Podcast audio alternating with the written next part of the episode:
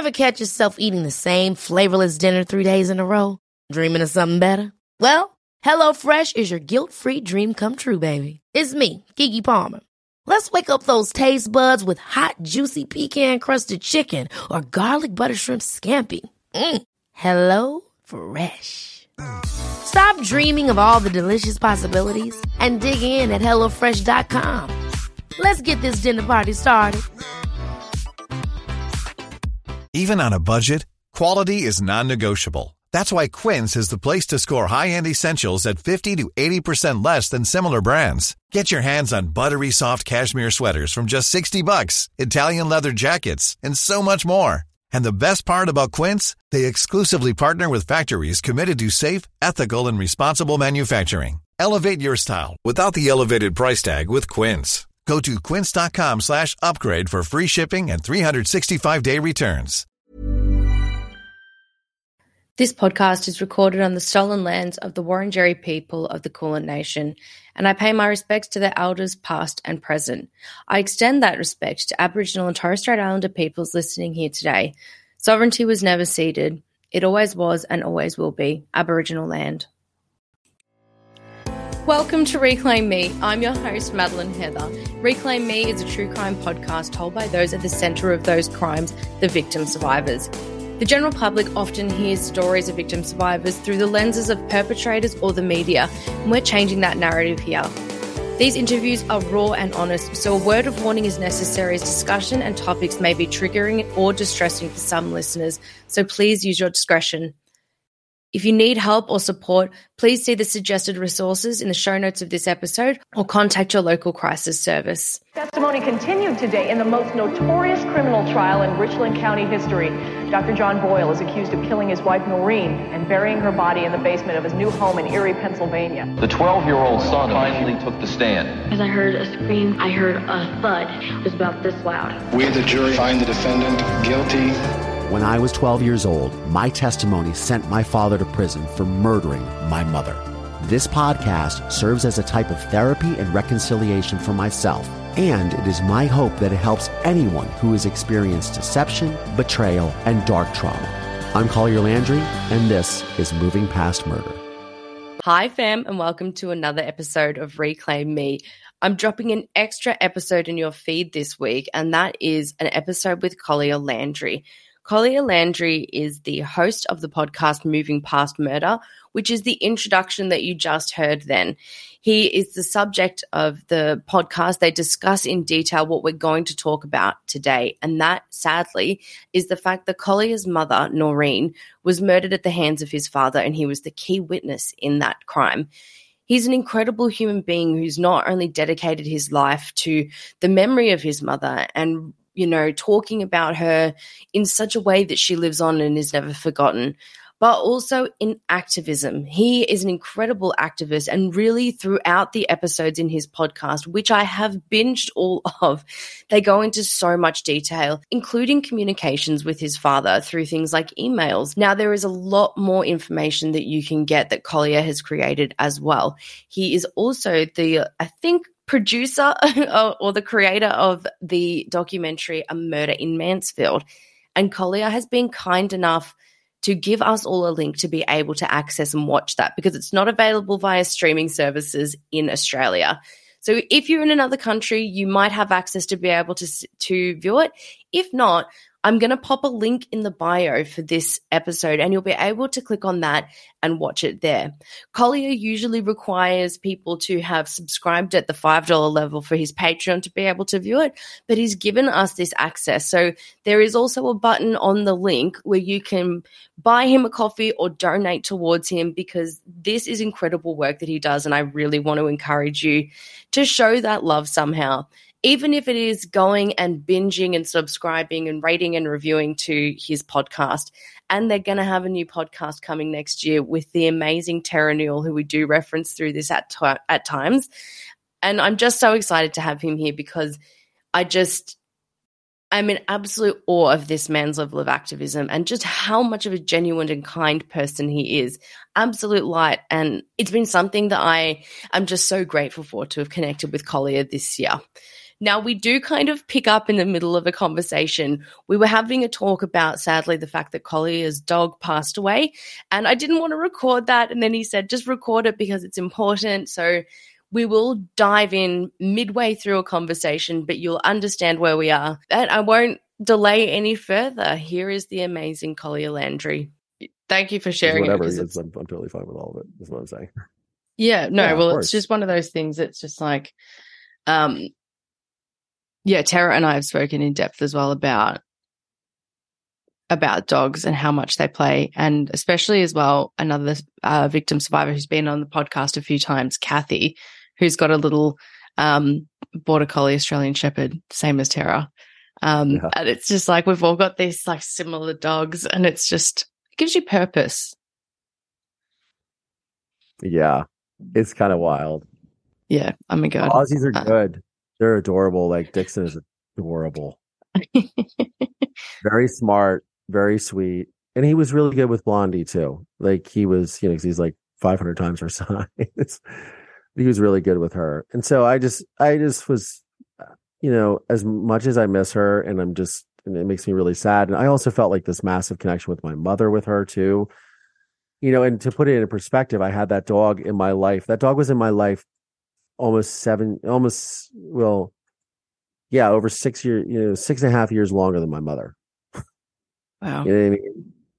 And so I feel like a lot of that, you know, I feel like a lot of that energy too. So I don't know. I was really grateful. I'm grateful that it happened the way that it needed to, but um it still sucked. Yeah, But- absolutely. The worst. And that grief isn't going to stop sucking as well. But it's also nice to look back on some of those times, like even the easier times, like not like ones where you've gone for like a run or something, but just those times where you open the door and you're greeted at the door by like a little wagging tail or something. Like those are the best memories. Well, she would always like burrow burrow under her bed, and then so the door would open, and she'd be like, you know, like so this little like head with this little covers over it, like, yeah, it's going to be a lot to, it's going to be a lot to, you know, process over the next. And I had to jump right into work stuff, and then everybody's like, you know, demand, all these clients are demanding a lot of things, which is great, but I'm just kind of like, I, I really haven't had a second, you know, I, I Yeah. literally haven't had a second. I, and I cut that episode until 5:30 this morning or whatever it was, and this, like, I'm just, uh, you know, it's it's um it's a lot, but It's a it's good. It's good. It was a good. I feel good about her. For those of you tuning in, we're talking about my dog Blondie, Yeah. 17. She's four months shy of her 18th birthday. Bless.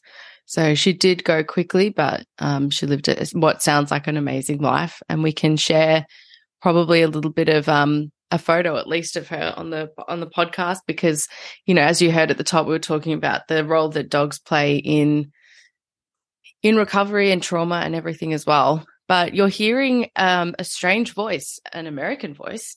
I wanted to. I haven't introduced you yet, I, but I do want to um, introduce this incredibly amazing, wonderful man, Collier Landry. Thank you for joining us.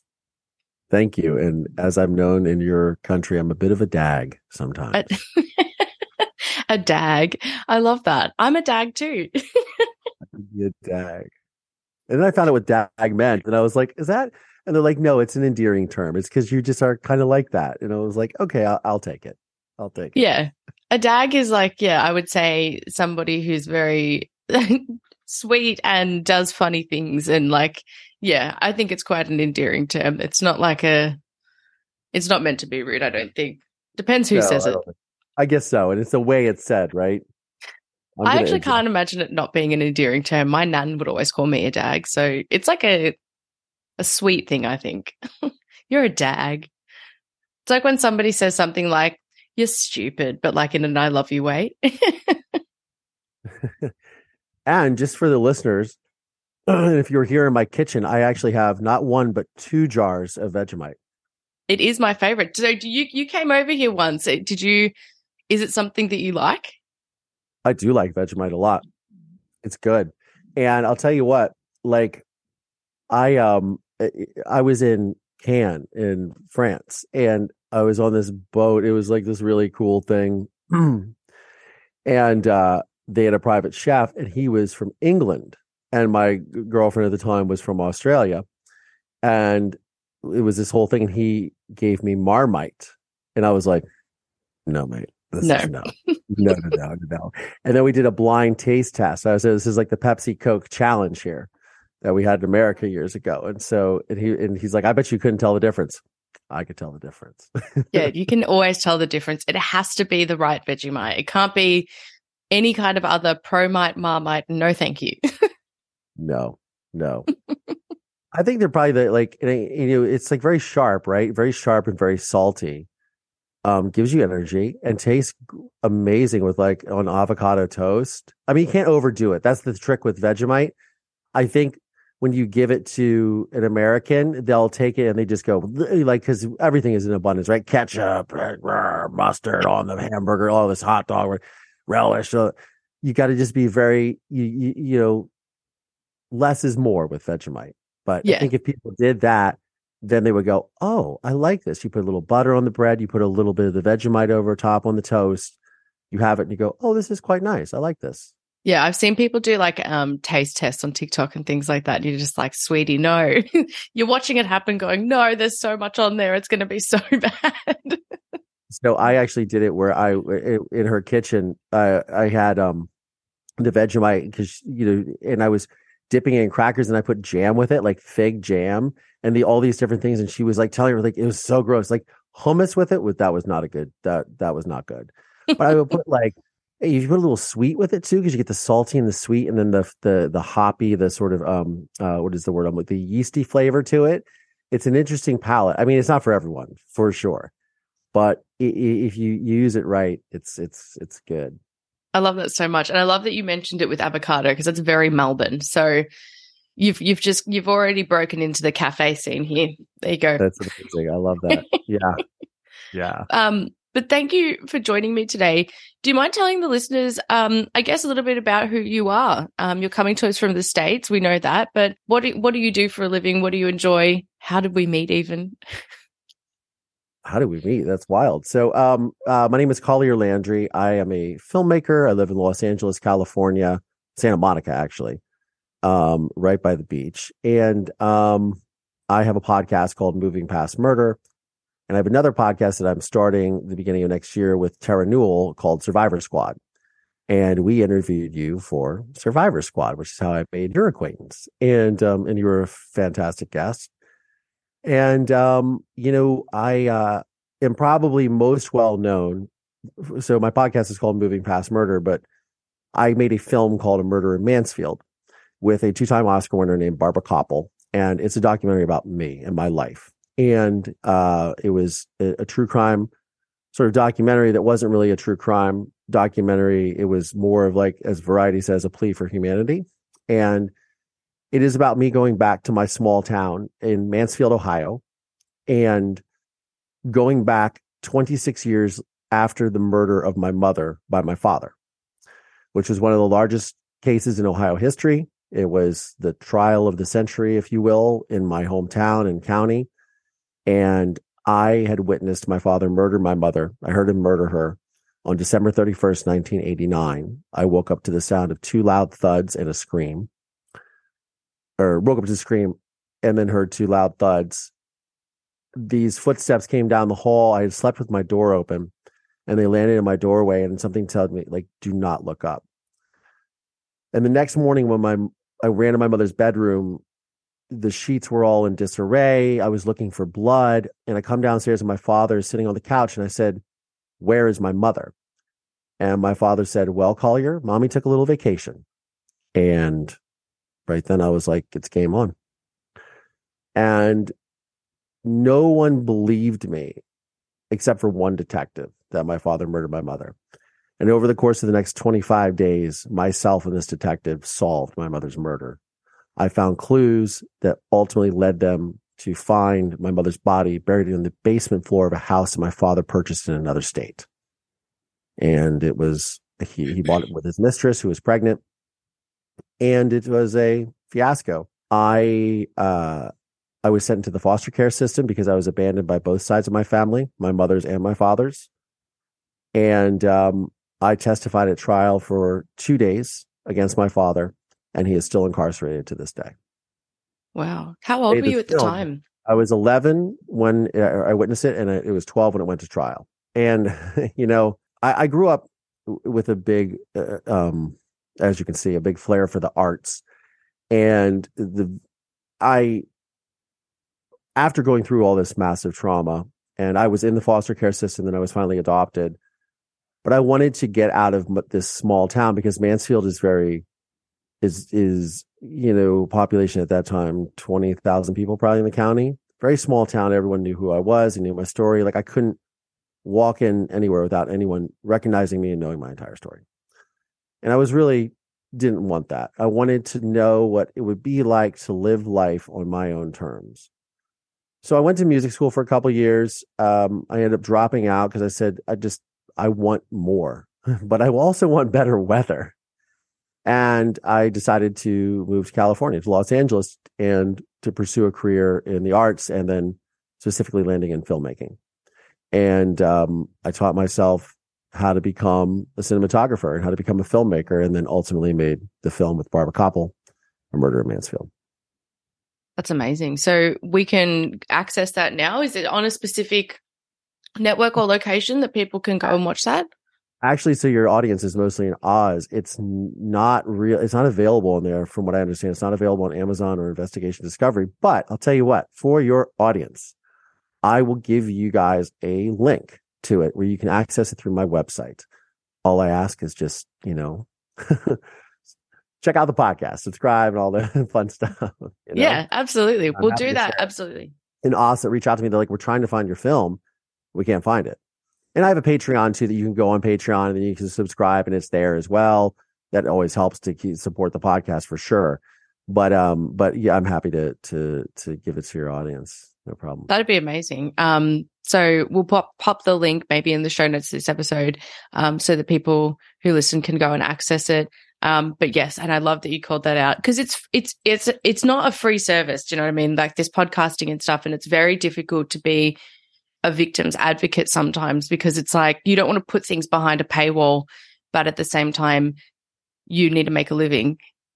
And it's it's a very difficult thing. So sometimes I say to people, you know, you can help for free by, you know, like, subscribe, share, all of those things, write a review. I do that at the top and end of each episode as well. But it yep. is as well. It's just like, you know, for the cost of a coffee a week, a month, you could actually help a lot and it really does like that's the thing that's interesting is that you know i mean i just became an amazon affiliate and i have like the affiliate links on my youtube and you know i do these videos and then some people it's so weird i think we talked about this when we were interviewing you is people almost become like entitled they're like well you didn't do an episode and it's like do you like do you like the camera that i'm filming myself now looks really good right it has amazing colors it has amazing dynamic range which are all things that i talk about as a cinematographer right this is a $7,000 camera. Like nobody has this. Like my videos, the lighting is all very expensive. Like, and this is all my time too. So it's like when I make the content, the microphone, all, all of this, it, it, it, costs a lot of money to do this. And you're doing it for free. And then you're in this double edged sword. You're like, you put out the information, so many people respond to it. They're like, oh my God, I'm so glad I found your channel. I saw you on TikTok. I, um, your stuff is amazing. Your story is amazing. And it's like, great. Just a little bit just helps, you know, it, it, because it it it's it's so time like I didn't sleep last night because I had to put an episode out and I was so far behind because I'm also working at the same time. So you have to work and I also work in the creative field, which is not the most stable of professions. Let's just, especially at this time of year around Christmas, everything goes down and there's no work. So at the same time, you're you're struggling to do that, and then you're trying to create really good content that's engaging and it's also helping people and have an impact. And I feel like people are so quick to like, oh, go support some willy nilly podcast that makes fun of like videos and stuff like that. Like, oh, I'll buy this, but it's like when something that is really impacting people are like, oh, I don't know if I can support that or I don't know if I can do that. And it's like, I saw this interesting thing once. You know, uh, it, it, was like on Instagram like a week ago, and somebody said, you know, I want it was maybe Gary Vee or somebody like, but was like one of those people that said, You know, why do you say, "Oh, let's go to my friend's restaurant; he'll give us a deal"? Or yes, I saw this. And it's like, and I, I was like, God, I'm so glad this guy called it out because it's like, don't you go? I want to go support my friends because I want to to help them. I, I'd rather pay more. And I have that mentality. I'm that guy. Like I always, of course, want like a hookup or something for like things or a, hey, I'll trade you, mate. Like you, you want this, I'll do this for you. You know what I mean?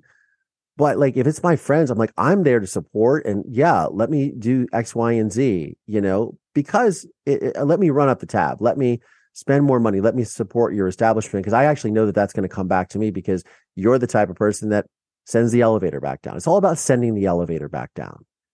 And I think if more people thought that way, the world would be a much better place. A hundred percent. The same thing, like, you know, bringing people to different events. You know, if somebody's got a show coming out, I'm the one bringing 20 people.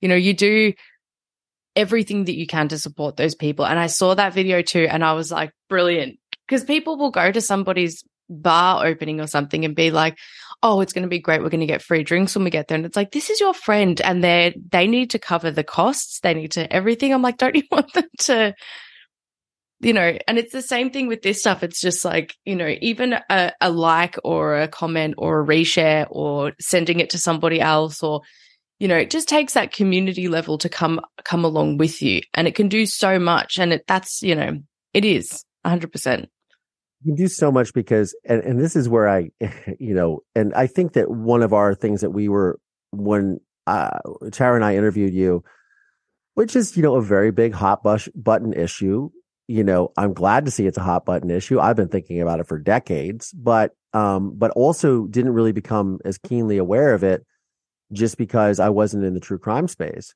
but is ethical true crime right? And you'll have you have podcasts that make millions, sometimes millions a month, that are full on empires that have made so much money off of other people's suffering. And I'm, I'm not, I don't mean to pick on podcasting, but we're on a podcast. We're both podcasters. I'm a filmmaker too, so I can talk about that too, as television and this. But somebody, when I, right before I went viral on TikTok a few months ago, somebody posted, and they go, Oh, how dare you profit on, off your mother's murder? Oh, it's so disgusting. And I was like, First of all, my mother was murdered, but my mother wouldn't had like I'm the one that I'm the one that almost got killed in the process too. By the way, you know, I, I I'm the one that lost everything as well. Like my mother lost her life, and I love my mother, and I've done everything for my mother since then, right? But you know, they're trying to shame you, and it's interesting. People were like, um, "Bro, he's got like 300 followers. Like, how is he making money? He's actually just sharing information. Like, this is good." And then, of course, it blew up. And it's not like when you're on TikTok and you have 300, I have like 300,000 followers. I'm not making any money from that. I think I made $30, but it's getting that information out there. But it's like, why is it you're quick to excoriate me for telling my own story that is mine to tell, but you're not on, you know, uh, tweeting at Dateline, you know, uh, um, uh, ratioing every, every comment they have when they are profiting off of other people. That has nothing to do with them. It's not their story to share. Right and I'm not saying that they, people can't do that, by the way. I know there are some people that are very hardcore that are like, oh, we don't feel anybody has the right to do that except the victims. But sometimes the victims don't aren't like yourself or myself or Tara later charismatic that are open that are out there talking about it, sharing their message. They want to be left the fuck alone. Can I say? Can. I say that? Yeah. Please swear away. they want to be left the fuck alone and they you know they just want to live their life and i and i completely respect that so then you have somebody like me that doesn't shut the fuck up that we'll talk about this all day. And I don't mind. You can come at me all day. You can say whatever you want to me because I've put myself in that space. I'm yeah. aware. I, look, I work in entertainment. I've worked in the, the entertainment business for almost 20 years. That's two decades I've been doing this.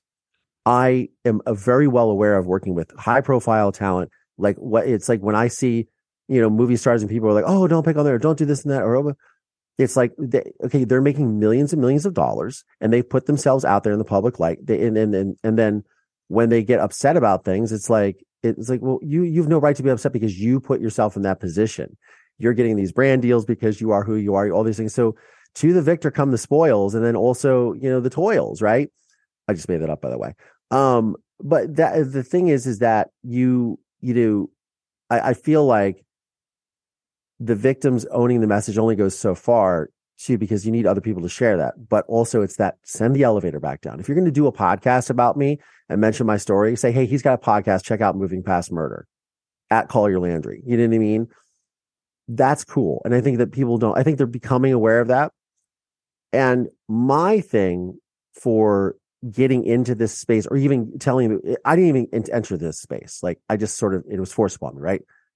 But I was always very obsessed as a, from a young age of the way that we looked at cases and that the way that these things unfold.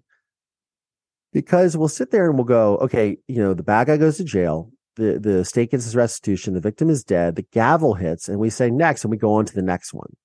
And we never really look or examine or think about or take pause to reflect on how these crimes affect the ancillary victims, not just the direct victim, the ancillary victims, the friends, the family member, the schoolmates, the communities. What precedent does it set for other people that might want to do something?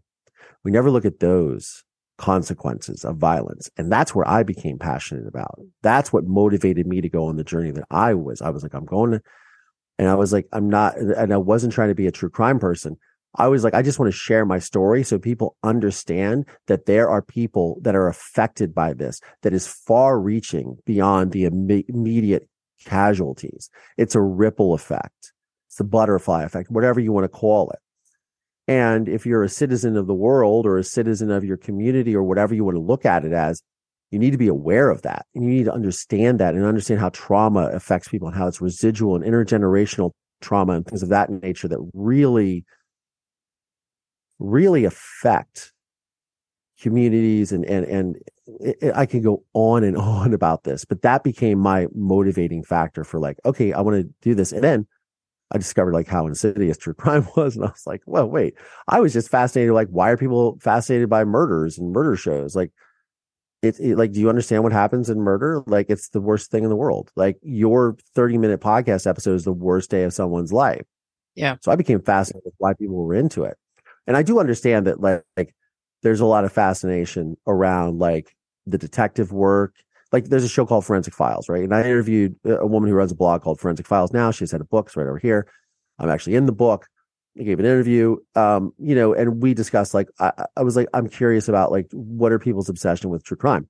But you know, shows like Forensic Files, they highlight the police work, the detective work, and what caught the people. And also the person who created this show apparently is very conscientious about victims like won't if they interview a victim in an episode they will not put like you know crime scene photos they won't put certain things that are triggering in case the victim watches it to see themselves and then see something they don't want to see. They were really sensitive about that that's what i've been told. I mean i don't i've only watched my own episode of forensic files and not even really. But th- those types of shows i understand what people want to understand the psychology behind it but like if people are fascinated with like ted bundy and serial killers and you know, I, I, I kind of go, I, I don't understand that because if you actually really understood how horrific it is, you know, you'd stop glamorizing these people. Yeah, and a hundred percent because this is what we've seen. You know, there's a very famous Collingwood footballer, you know, who I love, Jack Ginnivan, who just recently, I think, is in the States and for Halloween dressed up as Jeffrey Dahmer like even though he knew that it wasn't going to be a good idea and people are kind of saying you know stop being too soft people can't dress up as anything anymore and it's just like this person literally murdered so many people that he's been repopularized into pop culture through a netflix show that has his name as the title and I've said to so many people, I've boycotted it. I will not watch it because I think this is the epitome of glamorizing a serial killer and unethical true crime.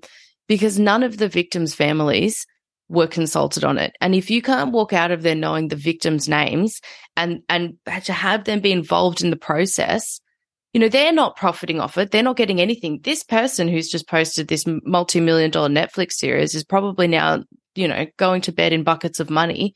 And it's not about the money all the time, but if you ethically consulted with people about the things that have impacted them the most in their lives, that you're making this about them, not about glamorizing somebody who murdered people. And if you want to stop murder happening, making people icons and pop culture figures is not the way to do it. Same thing with mass shooters. Like it's just, it's so disgusting to me that somebody could not see the difference between potentially dressing up as something like a Nazi and then dr- dressing up as Jeffrey Dahmer because one of them they think is funny. And and you know, here's the thing. It's interesting because I'm for you know, first of all, you said whoever made the show is in buckets of money. Ryan Murphy has been going to bed in buckets of money for uh, almost a decade now after Glee and all these things. But what I think is interesting is is you know, it's one thing if it's just a random person at a party that dresses up as Dahmer and does the whole thing. It's quite another when you're a celebrity and a high profile person because you have to recognize that you have a platform and now you're glorifying this. What I find is interesting or why it's not interesting is why why not highlight the victims? But the thing where I say where I really draw the line and where I get upset, and this was like recently, this came when I met Tara and she was talking to me about Dirty John. And I wasn't really aware of Dirty John. And I didn't, I watched, I only watched the part of the show because my friends were working on it. Like I had no idea what it was. I didn't know it was a podcast or a true crime thing or whatever. And I watched like an episode and I was like, oh, this is interesting. Okay. Oh, cool. My friend was on this. Okay. Like that's why I watched it to support. Right. But then I started thinking, you know, the thing that upsets me is that, like, again, you're going to do somebody's story you're going to do my mother's story or whatever. And I don't like, for me, I don't really care. It doesn't really bother me because I got a thick fucking skin, you know, and I've been through, I've been through some of the worst shit that nobody, that I wouldn't wish upon my worst enemy. You know what I mean? So I've earned my stripes. And like, if people do stuff like that, I'm just like, whatever. Um, and ironically, they haven't, which is the really crazy thing. Is I, I, and I, and when I talked to Tara, I became really cognizant of like, wow, I have maintained control of my story from Jump Street. It was an episode of Forensic Files, which is one of the most popular episodes ever. It's like top 10 out of 400 some episodes. Um, and they asked me to be on it. They were going to pay me. I said, you need to pay me more money. And so I wasn't on it. I was glad about that. And then I made a film and I took uh, control of that unbeknownst to me, just because I was like, I won't let anybody do anything with this until I do something with it, right? I'm going to be the one to do it. And it's not even, it wasn't like money because I, I didn't, you know, make it hardly a dime from the documentary. You know, nobody makes documentaries to, to get rich, that's for sure. Um, but what I, but I wanted to control that narrative, you know, I wanted to control the narrative to a certain degree where you don't glorify someone like my father, you don't glorify murder, you don't, you know, and I think that's the the big key when creators make this content is like, why are you making it? Who are you making it for? And like, what is is it for profit? Okay, great. If it's for profit, then you can pay people. If your show makes X amount of dollars an episode, then you can pay that person to be a guest. Or you can say, hey, uh, can I pay you? Can I donate it?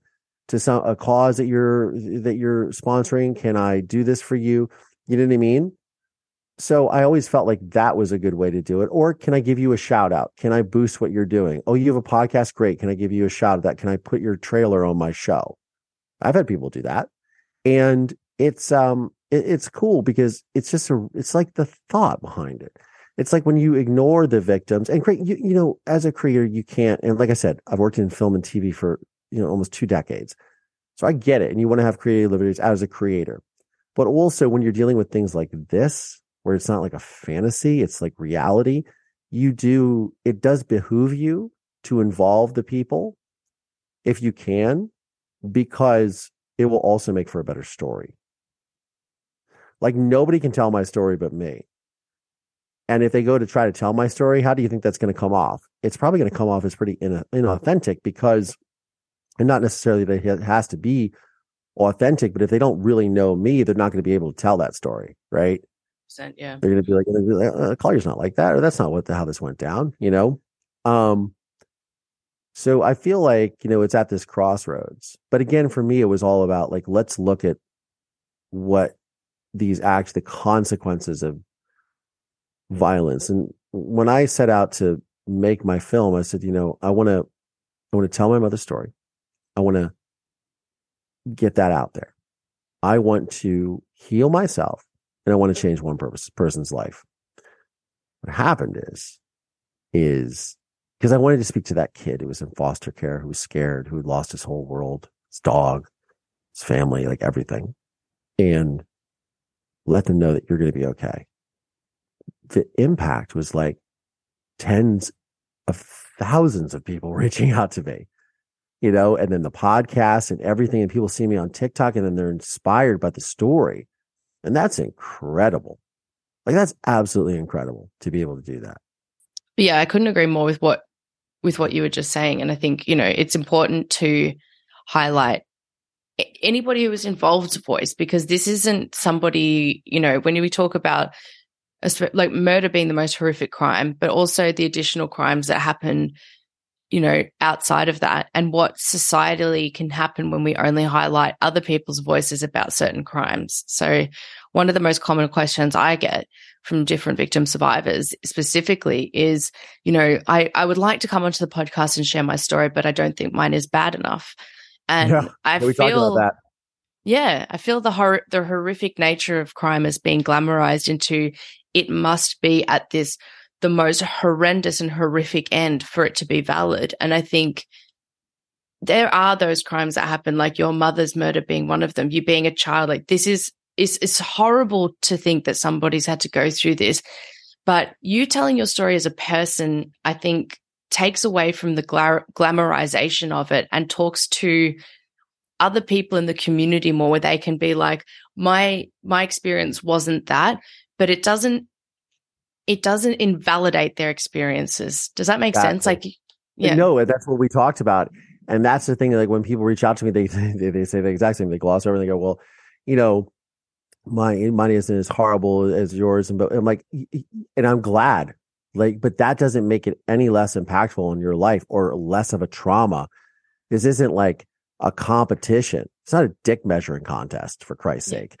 It's it literally is it it it, it it's it, it's affected you and it's it, it's it's real for you now on the flip side to that i am glad bec- that I am able to share my story and that it is so horrific that people do have that reaction because on the flip side of that, some of those people go, wow, my, I didn't have it that bad. Get your shit together.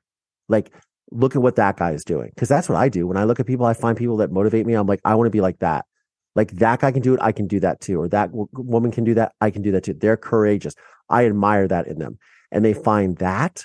And that is really, really cool because I go, okay, cool. So you saw that my trauma was so massive and then said mine is not equal. Like I had both my parents, but my stepfather was abusive, which is still a horrible thing and whatever. But you're like, I maybe need to get past this, maybe get off the bottle, you know, get, get, you know, get, get off this cycle of, of dating, you know, um, violent men or, or women or, or, or, or financial, you know, just, just chaos all the time or whatever it is. Right like if they see a story that really that's they think is so over the top and see that that person's made that and inspires them to do that like that's a, a wonderful thing like it makes yeah. me so happy when people say that like somebody was like i was strung out on heroin i was this and that like because i was abused i had you know i had a, a, a kid who was going to kill himself because his dad killed his mom and he he said the day that i was making plans to kill myself this was the day i turn on amazon the thing pops up I watched your movie. Changed my fucking life. That's why I'm here. I was wow. Like, what? And I feel like I'm making that up. That's a, that's true. And that person had slid in my DMs years ago, and I just discovered it like a year ago, and I was like, oh my god, like that's incredible. I mean, I just was. You talk about being taken aback. Like that is just like that's like knock your dick in the dirt shit. Like the, I had that type of impact on you. That is incredible. Like that is what I am talking about. Yeah. That absolutely what makes it all worth it. And that just gave me full body chills. Like when you said that, that's full body. And it is, it's, it's incredible that by doing this, that you can impact those people. Um, but we did start off the, at the beginning. You did talk a little bit about your story. Do you mind um, telling the listeners a little bit about maybe, I think you know, in terms of what I would want to want to ask you, if you in in whatever level of detail you want to talk about it, but were there sure. things that happened before this, uh, like the murder of your mother occurred, were there red flags or things that you knew were happening that were not right? Oh yeah, I mean, so you know, I just sort of got on that diatribe of just saying all this stuff and just kind of went on a tangent. But yeah, a couple of things. So sometimes, like people have seen the film and they've gone, you know, yeah, just a. They think it's a crime of passion. I'm like, no, it's premeditated murder. My father's a psychopath. Um, but you know, you talk about these patterns and these things that have happened. So, growing up, my so my, I was always with my mother. Like my mother was my constant companion. My mother was like the light of my world, and I was, and I was hers too. But you know, I spent like ninety some percent of my time with my mother, and my father was abusive. My father was my father was an asshole. He also had a real proclivity towards violence towards both myself and my mother, but also violent movies and television shows and things. And he's a narcissist. And you know, I always knew that even though my father was a doctor and you know there's that healing aspect and he was a great doctor and I would see him interact with patients and I'd be like, okay, I see this. On the flip side, like I would um I knew deep down inside that the situation that I was growing up in wasn't the most normal. Even though I thought I had a normal upbringing, because then I had you know kids whose family was divorced and stuff like that. But like my father had, my father had a, a, a, a such a violent temper that would turn on it like like that, and he would just become apoplectic and just you know I remember like we were making like Saturday morning breakfast in the kitchen with my mom, and I dropped an egg on the floor, and he he started threatening he was going to kill me and screaming and slammed the door and the shattered the windows, and I mean, just you know, he he was a rageaholic too, and you know, so I didn't really like him, but leading up to the my mother's murder, so in 1989, so especially around like Father's Day of 1989, my father took me to his office and then he was he stopped to get like a suntan at the suntan place. And this woman who I'd met one time before, who he told me was a patient, had shown up and she had two radio controlled cars. And I noticed that she had a ring on her finger, which is a very unique diamond ring. And I said, Oh, my mommy has a ring like that. And she's kind of giggled and looked at my father. And then I was playing with the radio control car and I turn and I look and he's making out with her. And of course, like I'm a kid, you know, I'm whatever, 11 years old at the time. I don't really, I, I know that, that that's in movies and it's romantic. I'd never even seen my parents kiss like that, but I knew it was not a friendly kiss. And I, um, you know, I, I get in the car with my father and he says to me, okay, he goes, um, and I was just kind of like weirded out, like, what did I just see? And he says, Hey, you know, um, don't tell your, tell mommy that don't tell mommy that we saw Sherry. Tell mommy that I gave you the radio control cars as a reward for um, getting good grades at school. When you're ready to pop the question, the last thing you want to do is second guess the ring. At Bluenile.com, you can design a one of a kind ring with the ease and convenience of shopping online. Choose your diamond and setting. When you find the one, you'll get it delivered right to your door. Go to Bluenile.com and use promo code LISTEN to get $50 off your purchase of $500 or more. That's code LISTEN at Bluenile.com for $50 off your purchase. Bluenile.com code LISTEN. Hey, I'm Ryan Reynolds. At Mint Mobile, we like to do the opposite of what Big Wireless does. They charge you a lot we charge you a little. So naturally, when they announced they'd be raising their prices due to inflation, we decided to deflate our prices due to not hating you. That's right. We're cutting the price of Mint Unlimited from $30 a month to just $15 a month. Give it a try at mintmobile.com slash switch. $45 upfront for three months plus taxes and fees. Promote for new customers for limited time. Unlimited more than 40 gigabytes per month. Slows. Full terms at mintmobile.com.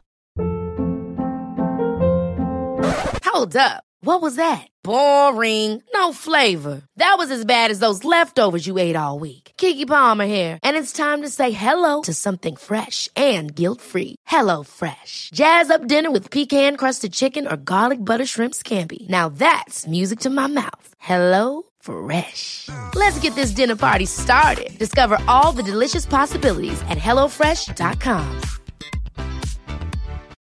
Since 2013, Bombas has donated over 100 million socks, underwear, and t-shirts to those facing homelessness. If we counted those on air, this ad would last over 1,157 days. But if we counted the time it takes to make a donation possible, it would take just a few clicks. Because every time you make a purchase, Bombas donates an item to someone who needs it. Go to bombas.com slash ACAST and use code ACAST for 20% off your first purchase. That's bombas.com slash ACAST, code ACAST. And I came to we came to my office and I gave him to you as a present. And I was like, okay. And so we go out that night for Father's Day, and I get really sick to my stomach because I've just lied to my mother about something that I know is wrong to do. And I never lied to my mother. And so the next morning, I was in the driveway playing with the radio control car, and the guilt was so overwhelming. I was so sick that night. I was vomiting, you know, just because I was sick. I can't believe I did what I just done. And I sat my mother down. I came inside with the radio control car and I, and I said, Mommy, I want to talk to you. And I, and I said, Sit down. And I said, I think daddy's having an affair. And I told her why. I told her about the ring. I told her about the woman and, and then him, them kissing and I, how it wasn't a friendly kiss. And my mom said, Well, you know, I'm, I'm, I'm not pleased that you lied to me, but I understand your father asked you to do it. And I'm not mad at you. I thank you for telling me the truth. And then she went into the house and I heard lots of yelling on the phone and different things like that. And so my mother, unbeknownst to me at the time, my mother, uh, and we had just adopted a little girl from Taiwan. She was two years old at the time. And my mother had sort of a an agreement with my father, which is, Jack, you go do whatever the fuck you want. You can, you know, you can uh, be a womanizer. You can do all of this. Don't involve our son and my father was. My father was a womanizer. He had many girlfriends, many uh, uh, this. He was a doctor. He got a lot of trouble in the hospital. He got kicked out. All this stuff, right? But um, but I of course didn't know any of this. And um, but the the line in the sand for her was like, don't involve our son. And of course, as narcissists do, or as psychopaths do, they have no. There's no rules. There's no parameters. It's like, well, screw you. I'll do whatever I want. I'm doing whatever I want because it's my entitled. I'm entitled to do whatever I want, right? Yeah. And um, that was it. And my mother filed for divorce. And it was for it it was really nasty. And he would he would I would spend time with him and he'd be with the girlfriend and her kids or, or we'd run into them at like a Kmart or something, be like, Oh, look who's here, it's Sherry. And and I was just like sick to my stomach. And then my mom, you know, who had put my father through medical school, who had taken care of the household, he was now starving out. And he would say to me things like, you know, I, I went to a private school in this small town. And he was like you're going to go to public school. Your mom's going to be you're going to be living on welfare when i'm done with you guys. Uh your your mom's going to be working at mcdonald's. You know just all this like really horrible shit that you say to a child right? Your own son. And um my mother says to me in november of 1989 she says we're, we were driving to this place called bob evans. It's like a restaurant here in the states midwest mostly. And she says you know, Collier, I want you to know something. If anything ever happens to me, your father probably had me killed or he did something to me. Wow. My father has mafia connections, yada, yada. And I was like, what, mommy? Like, I don't get, like, what? And she, you know, and I became very concerned. Then it happened. and the thing was, is that, like, again, like I was saying before, a lot of people think it's, it was like a crime of passion. And my father claims it's this and that. He's changed his story over the years many, many times. But at the end of the day, it was premeditated murder. My father bought a house to bury my mother's body underneath. He specifically asked about lowering the basement floor. He he, you know, the tarp that my mother it was like my mother's burial shroud, if you will, was on our front porch for like six months. Like the the astro the the indoor outdoor carpeting he had purchased, it was on our dad, like on our in our sunroom. Um, you know, he uh, you know, he planned everything.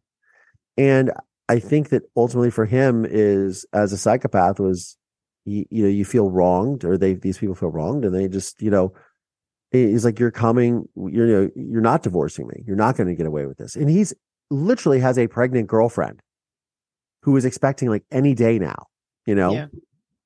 and i mean my sister my half sister was born 12 days before my, before my father was arrested so it's um it is just and, this again goes back to what i said about violence and, and the consequences of violence. It's not worth it. Like my father was a doctor. He had plenty of money. So it wasn't about the money. It, it really wasn't. And he was already winning the divorce. He was going to get away with whatever he wanted. And you know that man never had consequences in his life for his actions. And he you know it got to this this point you know where i i think he was just like you know you're not going to divorce me. That's uh, even though it's like bro you won. You're, you have a new family that you're going to start with a, a girlfriend that's 20 years younger than you. Like i think everybody goes that's winning right? I mean you're a scumbag but like you you've won. And uh it just that wasn't enough. Yeah. you know, you talk about Jeffrey Dahmer and psychopaths, like it's never enough. The bloodlust is never enough.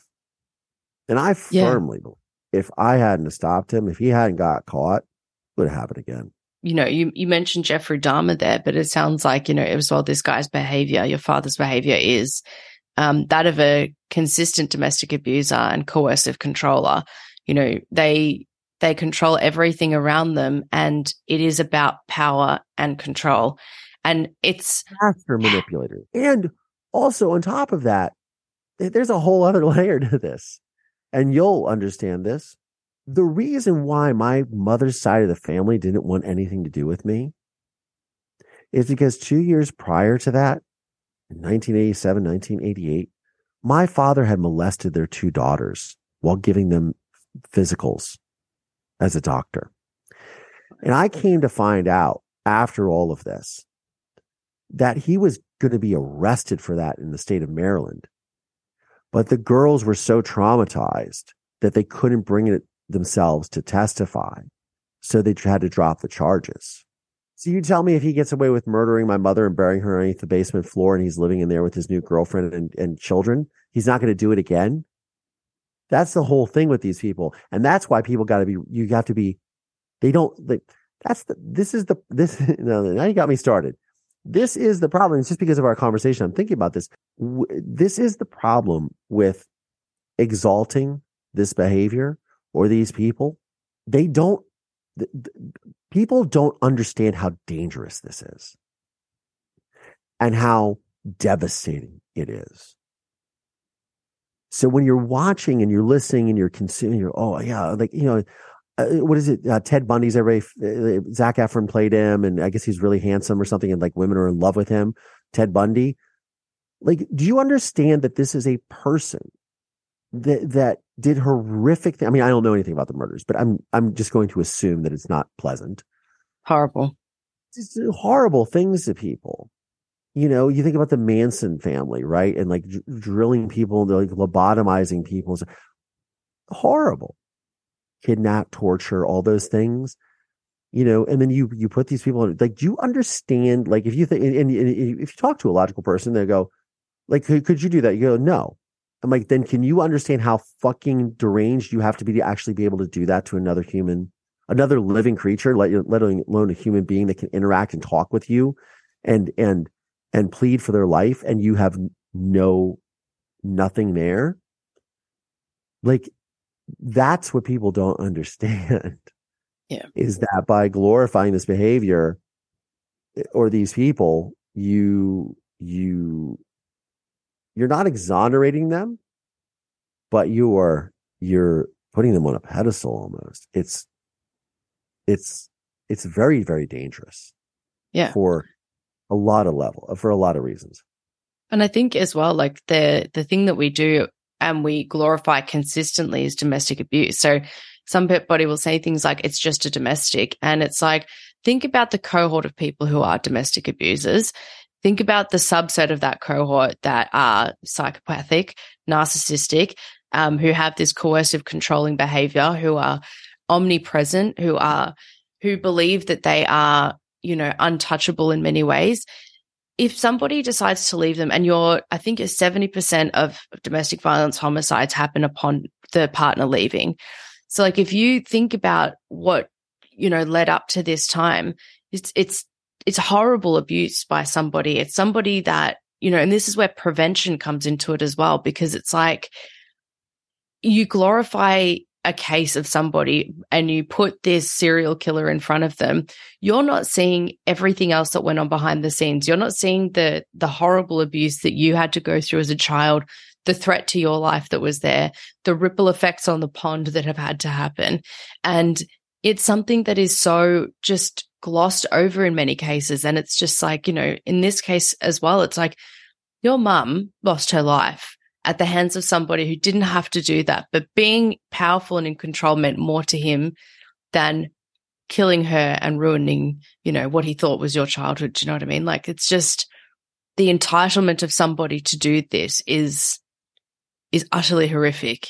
And that needs to not be understated. And domestic abuse needs to not be understated. We need to not joke around about the threat that somebody who's violent in the home poses to not only the people in the home, and yeah, I mean, well said. And I don't, I want to be careful to say, like, you know, all like you, you get away with one crime, you're going to keep committing and you'll, you'll escalate the crimes. I don't believe that's necessarily true in the criminal justice system.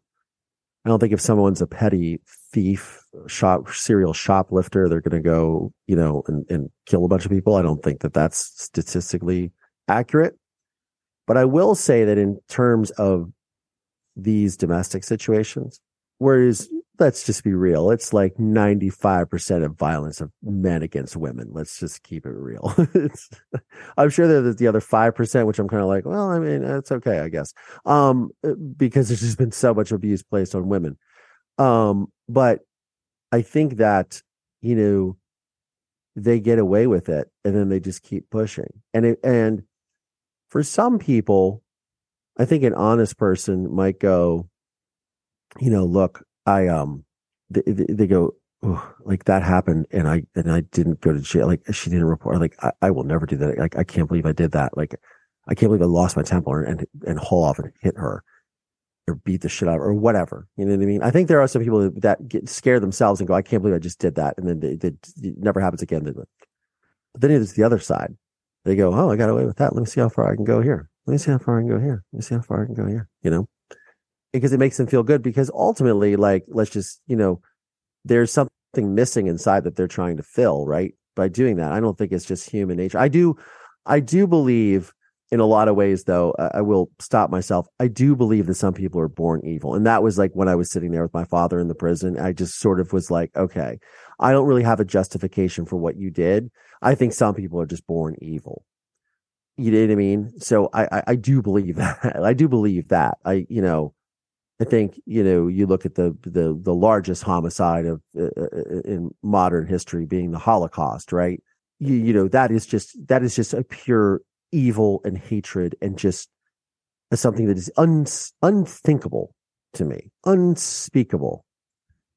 You know, there's a lot. You know, recently there's a lot of talk about this in, in anti-Semitism in the United States recently, and and um, especially in the basketball world, which is just really unfortunate, right?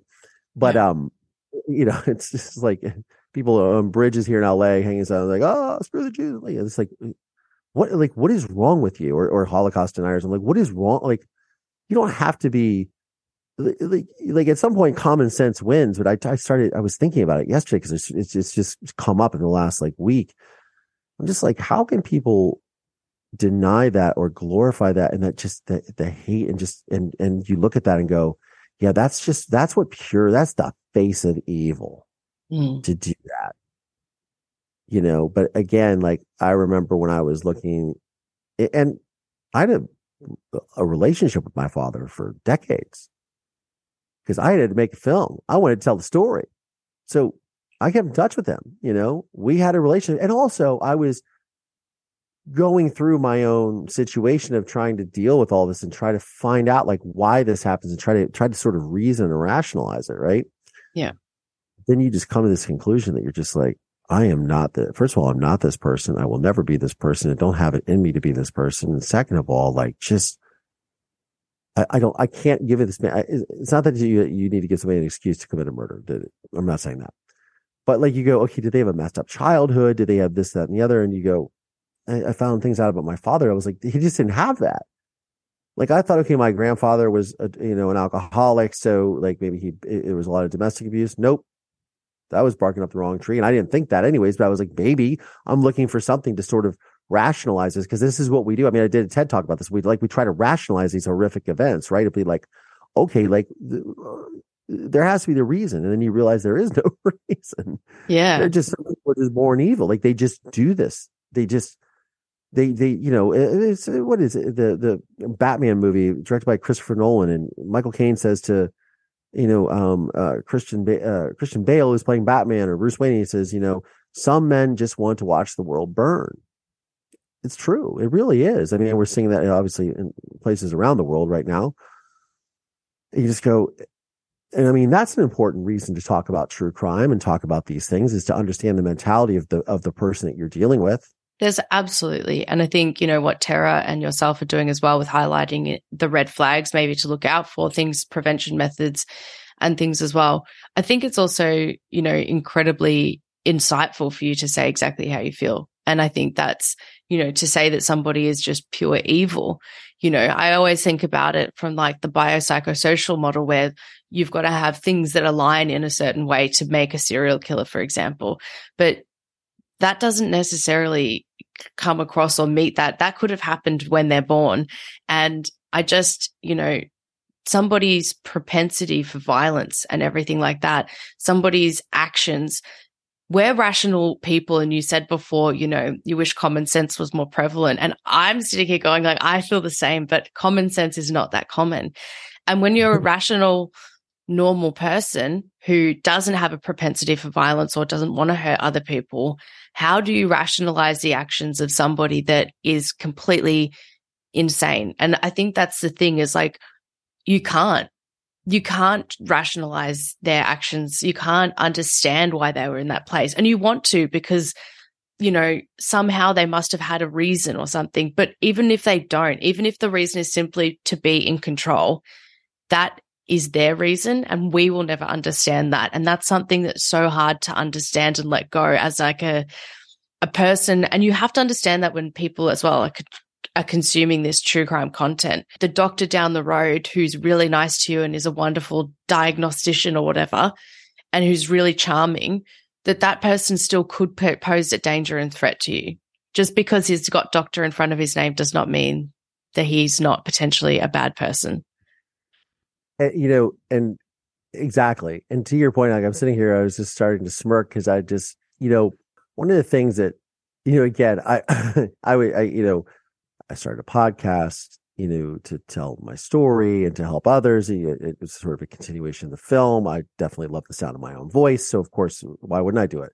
It's also helping people. But one of the things is when you're, you're, you, you meet other people that are in the true crime space or, or you know, that are the, you know, I talked to Chris Hansen about this, you know, who does To Catch a Predator for years, and Predator as I call it, is his podcast. And he, you know, I was fascinated with Chris because I, you know, even though it was a show, like I still was really into what the work he was doing because he was exposing something that was a, a very insidious underbelly.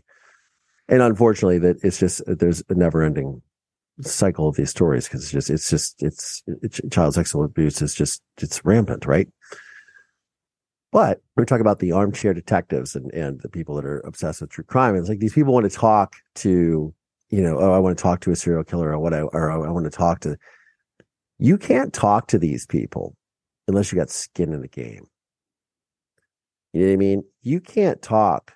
Like I can talk to my father. He murdered my mother and he was going to kill me. He turned my whole world upside down. You know, um, I can talk to him on that level because I like that shit don't fly with me. These other people that kind of come into this world that think that they're smarter or they're going to be the one to crack the case, they're just being manipulated. It's like you you are so stupid and so arrogant that you think that you're going to go in there and do this. You don't have any skin in the game, so you don't have any fire inside you that will literally be the one that can turn the screws on them. I can. I am that person. Like uh, because I've been there and it sucks But that's the only person that gets in their head. So if they think that they can do this, I had a stalker and uh, it was a horrific experience, but not bad as bad as I mean. I think stalking is one of the, you know, it's it's it's uh, a good friend of mine and and Tara's Lenora Claire. I was shooting a pilot with her, and she said, you know, stalking is murder in slow motion, and I was like, that is fucking heavy and so accurate, and and just so unfortunate. But one of the things that she did is she reached out to my father and started being a pen pal with him, talking about me, and then sent me those letters, which was like you talk about low blows, right? That is just like the ultimate, right? But I was reading them, you know, and I looked at the correspondence, and then I had seen that my father, of course, and I never opened the the email that he sent me, but like she thinks that she's somehow getting to him to get to me, and he's playing her on the other side because that's what these people do. It's just it, it, if you can call them people like it's just it's here's this person playing a six twisted game to try to get to me to cause me emotional and physical pain for whatever that is. And then they go and deal with this other person that then takes them and tw- and, and just it, it, just they chew them up and spit them out for breakfast. It's like trying to it's like you're learning how to play basketball and you go up against michael jordan. You're going to get schooled and you're yeah. not even you're going to what just happened? Like that's that's the thing until you have serious skin in the game in like true crime and, you're, and if you're trying you're trying to be this person who's like oh i'm going to figure this out i'm going to crack this case i'm going to if you don't have that thing inside you like you're not it, it's it, at a certain point you're not going to be able to reach that. You're you don't understand that that psyche. You know what i mean? And that's an interesting thing. And I think a lot of people forget that, like when they're watching things and they're really obsessed. And it's like, you'll never know that. And guess what? That's a really good thing. Yeah. You don't want to know that world. You don't want to know what it's like. You know, the other day I said on my podcast, uh, I was thinking about it. I have spent over my entire life close to a year in prison. Not because I did anything wrong, but because over the years of going to see my father and having a relationship and going inside the prison and and working and I, have been inside the prison, not just in the film, but otherwise, you know, I used to go and, uh, you, you tutor guys inside his prison on how to use Final Cut Pro, which is an editing software because they had a whole production studio there. And that was all leading up to the film because I was like, I want to get this access, right? I thought like I have spent a year in prison. I, mean, I walked out every day as a free man, but I was like, that's wild when you think about that. Yeah and the ripple yeah. effects of that like on your life and entering that world. And i'm not also saying because i also massively believe in in rehabilitation and i also believe that the incarceration system in the united states is completely fucked. Um it's a system and it's yeah. and, and people do say oh the system is broken. No the system is doing exactly what it's what it was built to do you know? Um but you know it needs to be reformed. And but I do think on the flip side that people can commit crimes. They can see the other ways. They can come out if you give them the tools. They can come out. They can be rehabilitated. They can be productive members of society. Absolutely. I don't think it's a throwaway, you know, they, they you know, lock them up and throw away the key situation, which a lot of people do too, because again, it goes back to what I said at the start of this interview. I was so passionate about the consequences of violence, the impact on all of this, right? Because we go, bad guy goes to jail, victim is dead, state gets his restitution, gavel hits, so we say next bad guy goes to jail. Boom, gavel hits that. We did. we we okay. It's discarded. Oh, we don't have to have to deal with them again. They're incarcerated. No, guess what? They're probably going to get out, and we can either help them learn the tools so they don't reoffend again, because that's the only thing they go to. Like going to prison. And my father told me this. He's like, it's like going to co- it's like con college. It's like going to school to learn how to be a better criminal. And until yeah. you have resources that people can come out and make a living and live a good life and be, provide for their family, they're going to go right back to what's easiest for them or what they've learned how to do better. Or what they want to do, or what they have a desire to do as well. Like this is the frustration as well that I feel with, um, especially sexual offenses, because there's there's such a low conviction rate. Like it's in states in Australia, it's less, it's one percent. Like this is such a small volume, and then people will throw away the word recidivism. And I turned around and I go, I just, I hate this talk about re like reoffending is one thing. Being caught, like you just said, you went through that whole system, being charged, being like being uh, somebody coming forward and telling the police about it. That doesn't happen very often either. being caught, being interviewed, being arrested, having the evidence, going through all of that, going to court, having the gavel put down, you're guilty, go away. That's recidivism. That's not knowing the reoffending rate of somebody that's maybe been caught one time. You only know the tip of the iceberg. And it just, it gets Mm-hmm. so frustrating for me because it's just like, you don't know. You, how can you tell me that somebody that's murdered somebody has cut and come out 10 years later, they've done it again. How do you not know that that's the only, that that's the only time or that it isn't the only time? Because if they've got out before, they could get out again. And what have they learned in crime university while they're in there? They've learned and they've evolved from the last time that they committed the crime, or they've changed their ways, or they've changed their methodologies, they've changed their disposal methodologies, or whatever that might be. You know, it's just, it's, it is, you're right. It's a system that's built to do exactly what it's doing, and it doesn't work. We need a new system. It doesn't at all. and you know, I guess I should preface that like, like I, there's my father will never be. My father is not reformable. Yeah. Yeah. He's never like if he comes gets out of prison, everybody's convinced he's coming to my door to kill me. You know what I mean? Yep. And I just um I think with especially with sexual abuse, you know, because again, like you just said, so many cases are not are not even reported. Forget the conviction rate. Like just not even report. We don't even they don't even get to the stage where there's an arrest or or bringing him for questioning. You know what I mean? I think that is a whole other subset of crime that is well also it's it's nice to see that that's not exalted or done as podcasts and people like talking about the serial rapists you know what i mean? And that those people aren't put on pedestals. I mean i'm sure that a lot of these serial killers did things like that but in ways like we don't because i feel like that's so taboo like okay we're not going to talk about child molesters. We're not going to talk about the, the, these people who commit these violent acts towards children and and and women and you know anyways i digress on that point. But I feel like there's just so much work to be done all the way around. But where and where it really does start is like what you were saying with Tara and I, and you know, we are talking about these things and we're having conversations. And even if we're having conversations about how we're pissed because somebody did whatever and made this movie or whatever it is, just having the conver like the fact that people are having conversations even now is is such a major thing. Yeah. Because at least we're talking about it, at least we're we're making the right steps in the right way and we're talking about it and we're understanding.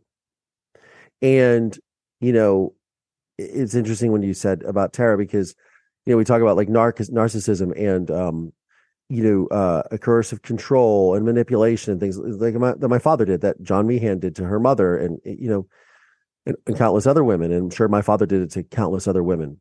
I was talking to a a friend of mine, actually, the one who had found Blondie, my Chihuahua, who just passed, and she was married to a narcissist, and she and she's a very intelligent, very attractive, very wonderful woman. And she said to me, she goes, "I'm a smart person. I'm a, I'm a, uh, you know, I'm, I'm successful. I have a college degree. I've run businesses. I own this. And How did I fall for this? Like, why is nobody talking about this?" I said, "Exactly, because nobody's talking about it." Like it's just now becoming people are talking about it. Like now we're talking about these traits and all these things that people are communicating. I mean, that's a wonderful thing that's happening about that you can start to see this, these patterns and just, and, and at least stand up for yourself or understand these situations. And, and I think these dialogues are really what helps too. Yeah. You know? And a lot of the feedback I get is just how validating these discussions are for this podcast for different people as well. Absolutely. Um, but I do know we are running out of time, but I did want to kind of loop back. There's one thing that you did talk about that you said like your father did try and try and kill you and you, and you think that he would if he did get out now. After, you know, you went into the living room um, the next day after your mother's murder, from that you went to the like or the police got involved and you were you had a detective on your side. What was the Yeah, I guess- I experience guess for you with that? Yeah so uh, so what happened is is so and i guess i really didn't get into that and i apologize. So what happened is is that my father was like we're not going to call the police we're not going to call F-" he said we're not going to call the fbi and i was like okay that's super weird like why are we talking about the fbi but filed that in my head. And when he left i went to i grabbed my mom had bought a portable phone i went upstairs i found this i had stored my mother's friends phone numbers in this little hat in a garfield santa claus garfield hat that i had had And I pulled them out and I called everybody and I told them what happened. And I said, you need to call the police. I can't call the police. My dad said, don't call the, call the police. And then the cops showed up. I, my grandmother, who was my father's, you know, mother, who was extremely close with my mother, they were almost like sisters. She was ranting and raving, like the cops are here, blah, blah, blah, blah, blah. And they left and they ended up treating it as a missing persons case. And when I called my mother's friends the next day, I said, What's going on? It's treated as a missing persons case. I'm like, It's not a missing persons case.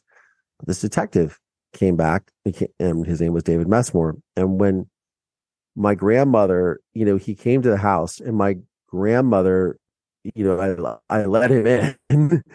know, he comes in and and he he she goes to call my father. And in that moment, I pull him aside. I said, "Give me your card." I said, "My mother it, something has happened to her. Like she didn't just leave. She would never leave me. Something's happened to her. She's dead.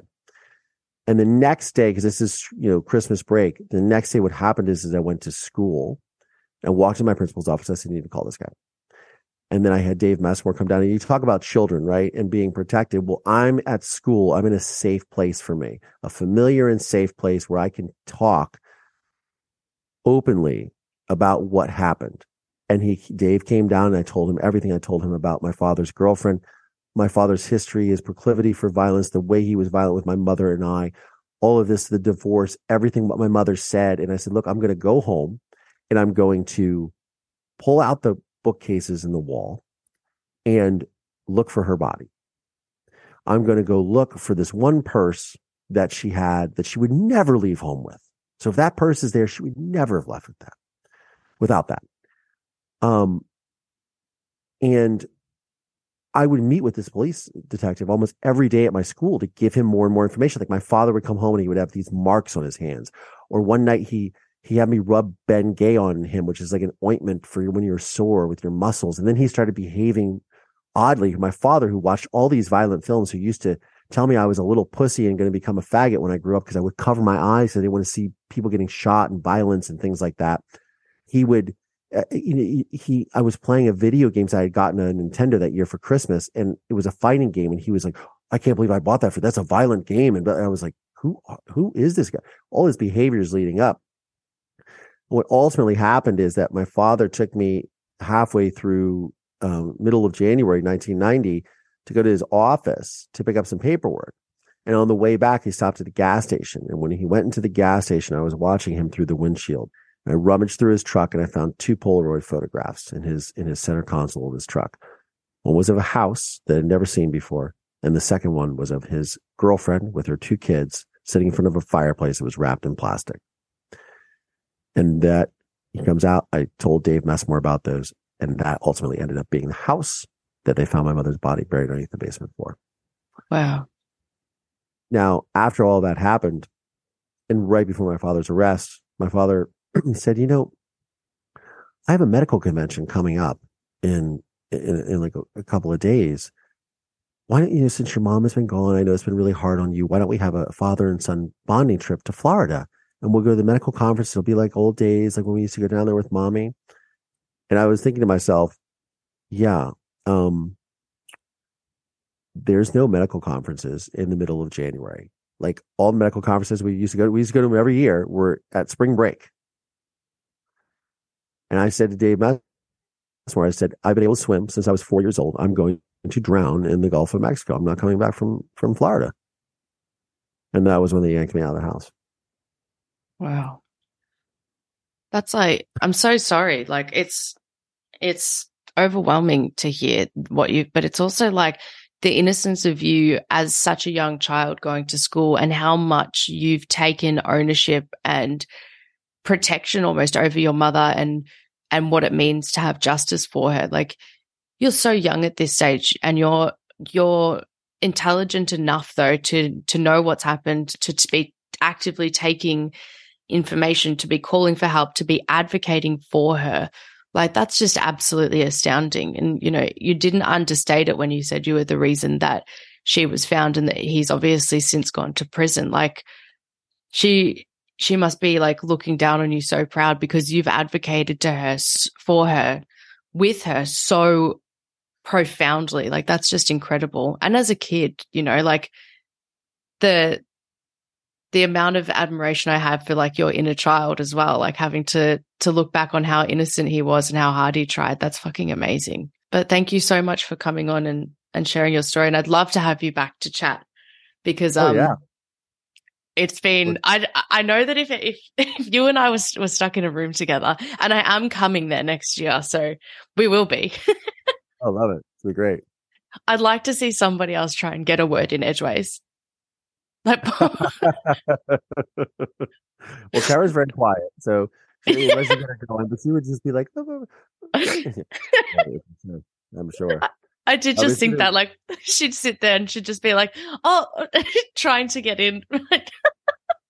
but no, I just want to say thank you for coming on and being so candid with your story and sharing what you have. I know um, it doesn't get any easier, um, but it's something that you've, you know, you've dedicated your life to, and you have changed a lot of lives. And I hope that people can learn from this and listen to this and and hear some of your story as well, and and maybe it resonates with them and it gives them validation or it makes them see a red flag that they're going through. Maybe they can leave and things like that. And, you know, this is why we do this.